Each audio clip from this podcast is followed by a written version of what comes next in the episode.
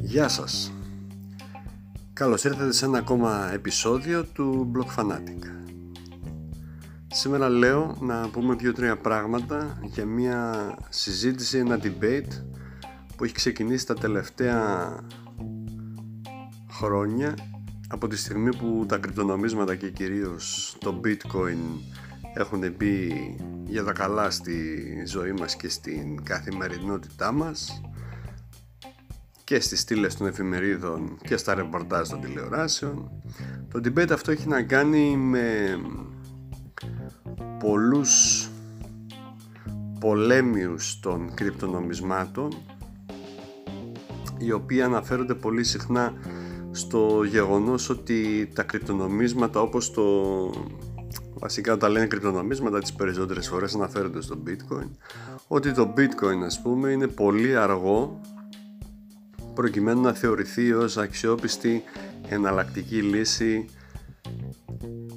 για τις συναλλαγές μας. Φέρνοντας ως παραδείγματα ας πούμε το γεγονός ότι ενώ το δίκτυο της ε, Visa μπορεί να διενεργήσει ας πούμε περίπου 15.000 συναλλαγές παγκοσμίως το δευτερόλεπτο 15.000 συναλλαγές το δευτερόλεπτο το bitcoin μπορεί να διενεργήσει 5 ή 6 το δευτερόλεπτο οπότε το θέμα είναι για αυτούς τους ανθρώπους ότι το bitcoin δεν μπορεί σε καμία περίπτωση να αντικαταστήσει τα παραδοσιακά συστήματα πληρωμών. Το επιχείρημα ακούγεται πολύ λογικό είναι λογικό στη βάση που το θέτουν αυτοί αλλά στην πραγματικότητα δεν έχει κανένα απολύτως νόημα. Δεν έχει κανένα απολύτως νόημα γιατί το bitcoin όπως καταρχήν όπως είπαμε σε κάποιο άλλο, σε κάποια άλλη αναφορά μας το bitcoin δεν δημιουργήθηκε για να αντικαταστήσει τα χρήματα ή να αντικαταστήσει τις πιστοτικές κάρτες. Το bitcoin δημιουργήθηκε για να δώσει τη δυνατότητα σε ανθρώπους οι οποίοι δεν έχουν πρόσβαση σε τραπεζικές υπηρεσίες για διάφορους λόγους είτε προσωπικούς είτε γιατί ζουν στη λάθος χώρα δεν έχουν πρόσβαση σε τραπεζικές υπηρεσίες δεν έχουν πρόσβαση στην παγκόσμια κοινότητα δεν μπορούν να συναλλαγούν δηλαδή με ανθρώπους ή εταιρείες άλλων χωρών το bitcoin λύνει αυτό ακριβώς το πρόβλημα λύνει επίσης το πρόβλημα της ανωνυμίας μπορείς να συνδιαλλαγείς μέσω των κρυπτονομισμάτων με κάποιον άλλο χωρίς να είναι διαθέσιμα τα στοιχεία σου σε οποιοδήποτε τρίτο μέρος, σε κάποια κρατική αρχή ας πούμε. Το bitcoin δεν το κάνει αυτό. Εάν κάνεις συναλλαγές μέσω bitcoin οι, τα στοιχεία σου μπορούν σχετικά εύκολα να τα βρουν. Υπάρχουν όμως κρυπτονομίσματα τα οποία προσφέρουν τέτοιου είδους ασφάλεια. Λοιπόν, αυτοί είναι κάποιοι λόγοι για τους οποίους το επιχείρημα το οποίο αναφέραμε στην αρχή δεν έχει νόημα. Δεν δημιουργήθηκε το bitcoin και τα άλλα κρυπτονομίσματα προκειμένου να αντικαταστήσουν τίποτα. Το bitcoin δημιουργήθηκε προκειμένου να δώσει πρόσβαση. Πρόσβαση σε ανθρώπους που δεν την είχαν. Για οποιοδήποτε λόγο. Ο δεύτερος λόγος που αυτό το επιχείρημα είναι δεν έχει νόημα είναι ότι όλοι όσοι αναφέρονται σε αυτά τα πράγματα ξεχνάνε κάτι πολύ βασικό ότι το bitcoin και τα άλλα κρυπτονομίσματα είναι απλά η πρώτη version της αποκεντρωμένης οικονομίας.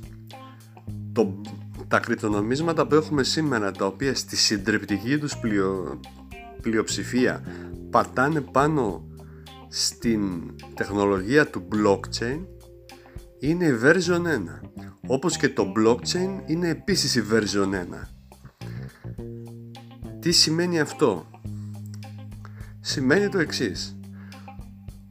Εάν πάμε λίγα χρόνια πίσω και σκεφτούμε ποια ήταν η πρώτη version ας πούμε του οικιακού ίντερνετ θα καταλάβουμε πολύ εύκολα γιατί σε τι πράγμα αναφέρομαι. Οι παλιότεροι θα θυμάστε ότι η πρώτη version του ίντερνετ, του οικιακού ίντερνετ δεν έχει καμία σχέση με το ίντερνετ που έχουμε σήμερα.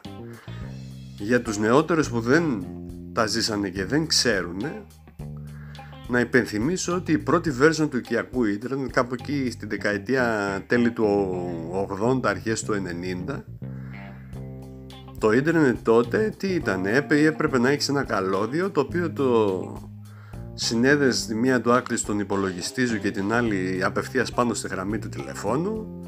Οι ταχύτητες ήταν τραγικές, ήταν κάποια κιλομπάιτ. Εάν κάποιος έπαιρνε τηλέφωνο την ώρα που ήσουν συνδεδεμένος στο ίντερνετ μπορούσε να πέσει το η σύνδεσή σου. Για να κατεβάσεις ένα αρχείο λίγων κιλομπάιτ ήθελες δύο μεροκάματα και πολλά άλλα νόστιμα. Σήμερα το ίντερνετ που έχουμε είναι πολύ διαφορετικό. Έχουμε broadband, έχουμε ψηφιακές υπηρεσίες, έχουμε δορυφορικό ίντερνετ και αν το σκεφτούμε, αν το σκεφτείτε δηλαδή, δεν έχουμε κρατήσει τίποτα από εκείνη την τεχνολογία. Οι περισσότερες εταιρείες επίσης οι οποίες ασχολήθηκαν με αυτές τις τεχνολογίες έχουν εξαφανιστεί και έχουν εμφανιστεί καινούριες. Να πούμε κάποιο άλλο παράδειγμα. Να σκεφτούμε ας πούμε την απόπειρα του ανθρώπου να πετάξει. Ο άνθρωπος πέταξε με αεροπλάνο στις αρχές του 1900 με τους αδερφούς Ράιτ. Οι πρώτες όμως απόπειρες ξεκίνησαν κάπου το 1500 να αφήσουμε, αν αφήσουμε δηλαδή στην άκρη το Δέδαλο και τον Ίκαρο που μάθαμε στην, ε, στα, στα μαθήματα της αρχαίας ελληνικής γραμματείας μας οι πρώτες απόπειρες για να πετάξει ο άνθρωπος ξεκίνησαν κάπου το 14ο-15ο αιώνα κυρίως στην Ιταλία κάτι περίεργοι τύποι πρέπει να τους έχετε δει, ας πούμε, και σε κάτι ντοκιμαντέρ ή καμιά ταινία. Κάτι περίεργοι τύποι που φορούσαν ψεύτικα φτερά και πηδούσαν από ταράτσες, ας πούμε, και κουνούσαν τα χέρια τους. Ε, νομίζοντας ότι θα καταφέρουν να πετάξουν. Τελικά σκοτωνόταν, ας πούμε, δεν γλίτωνε κανένας. Αλλά από εκείνη την ιστορία, από εκείνες τις πρώτες απόπειρες, δηλαδή μέχρι να φτάσουμε στο, στο 1900, πέρασαν 500 χρόνια. Τι θέλω να πω, ότι η πρώτη version μιας τεχνολογίας μέχρι την τελική έχει τεράστια απόσταση. Η απόσταση αυτή μπορεί να κλείνει όσο εξελίσσεται η τεχνολογία, δηλαδή από την πρώτη απόπειρα ας πούμε για να πετάξει ο άνθρωπος μέχρι το αεροπλάνο των αδελφών Wright πέρασαν 500 χρόνια. Από την πρώτη απόπειρα του οικιακού ίντερνετ μέχρι το ίντερνετ που έχουμε σήμερα έχουν περάσει μόνο 15-20 χρόνια όσο αναπτύσσεται η τεχνολογία έχουμε και πιο γρήγορες εφαρμογές της και πιο γρήγορη ανάπτυξή της. Αυτό όμως που πρέπει να θυμόμαστε σε κάθε περίπτωση είναι ότι δεν είναι, η τεχνολογία δεν είναι κάτι το οποίο μπορεί να συμβεί από την πρώτη μέρα στην άλλη και ότι η τελική έκδοση μιας τεχνολογίας δεν έχει καμία σχέση με την αρχική. Έτσι λοιπόν, όταν κρίνουμε τα κρυπτονομίσματα και την τεχνολογία blockchain η οποία υπάρχει σήμερα, θα πρέπει να σκεφτούμε ότι το πρώτο κρυπτονόμισμα δημιουργήθηκε πριν από πολύ λίγα χρόνια. Δημιουργήθηκε το 2009. Λειτουργήσε για πρώτη φορά δηλαδή το 2009. Ο χρόνος είναι πολύ λίγος. Και το blockchain είναι η πρώτη απόπειρα. Το μεγάλο στίχημα είναι η αποκεντρωμένη οικονομία. Δεν είναι ούτε το blockchain ούτε το bitcoin. Όλα αυτά δηλαδή τα προϊόντα δημιουργήθηκαν προκειμένου να έχουμε αποκεντρωμένη οικονομία, αποκεντρωμένη λειτουργία δηλαδή δικιά μας και της κοινωνίας μας. Αυτό το πράγμα θέλει χρόνο και η τελική του μορφή μπορεί να μην έχει καμία σχέση ούτε με το blockchain ούτε με τα κρυπτονομίσματα που έχουμε σήμερα. Γι' αυτό το λόγο αυτές όλες οι συζητήσεις είναι άκερες.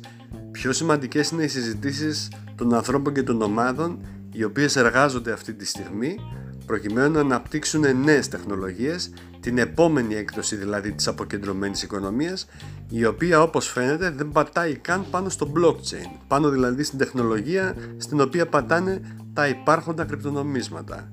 Υπάρχουν ήδη κάποιες λύσεις οι οποίες εφαρμόζονται πιλωτικά. Υπάρχουν δηλαδή κρυπτονομίσματα αυτή τη στιγμή που δεν πατάνε πάνω σε τεχνολογία blockchain και τα οποία είναι πολύ πιο γρήγορα από αυτό το περίεργο δίκτυο της Visa το οποίο το χρησιμοποιούν πολύ ως παράδειγμα. Δηλαδή υπάρχουν κρυπτονομίσματα τα οποία κάνουν εκατοντάδες χιλιάδες ή και εκατομμύρια μπορούν να κάνουν δηλαδή πράξεις το δευτερόλεπτο σε, ανα, σε αναντιστοιχεία με τις 15.000 πράξεις που μπορεί να κάνει η Visa. Αλλά είναι τεχνολογίες οι οποίες αναπτύσσονται τώρα και οι οποίες θα φέρουν την επόμενη κατάσταση στο πεδίο της αποκεντρωμένης οικονομίας, στον τρόπο δηλαδή με τον οποίο θα μπορούμε να συναλλασσόμαστε χωρίς τη διαμεσολάβηση τρίτων και εντελώς ανώνυμα. Αυτή είναι η συζήτηση που πρέπει να γίνεται, οπότε όποτε ακούτε τέτοιου είδους συζητήσεις, το στυλ δεν είναι πολύ γρήγορο το bitcoin και είναι πολύ αργό και δεν θα καταφέρει τίποτα και δεν θα κάνει, να θυμάστε ότι δεν έχει σημασία γιατί αυτό που βλέπουμε σήμερα είναι απλά η πρώτη έκδοση μιας τεχνολογίας η οποία τα επόμενα χρόνια θα αλλάξει σε πολύ μεγάλο βαθμό τον τρόπο με τον οποίο ζούμε. Αυτά για σήμερα, κάποιες σκέψεις δικές μου πάνω σε αυτό το θέμα. Μέχρι την επόμενη φορά να είστε όλοι καλά. Γεια σας.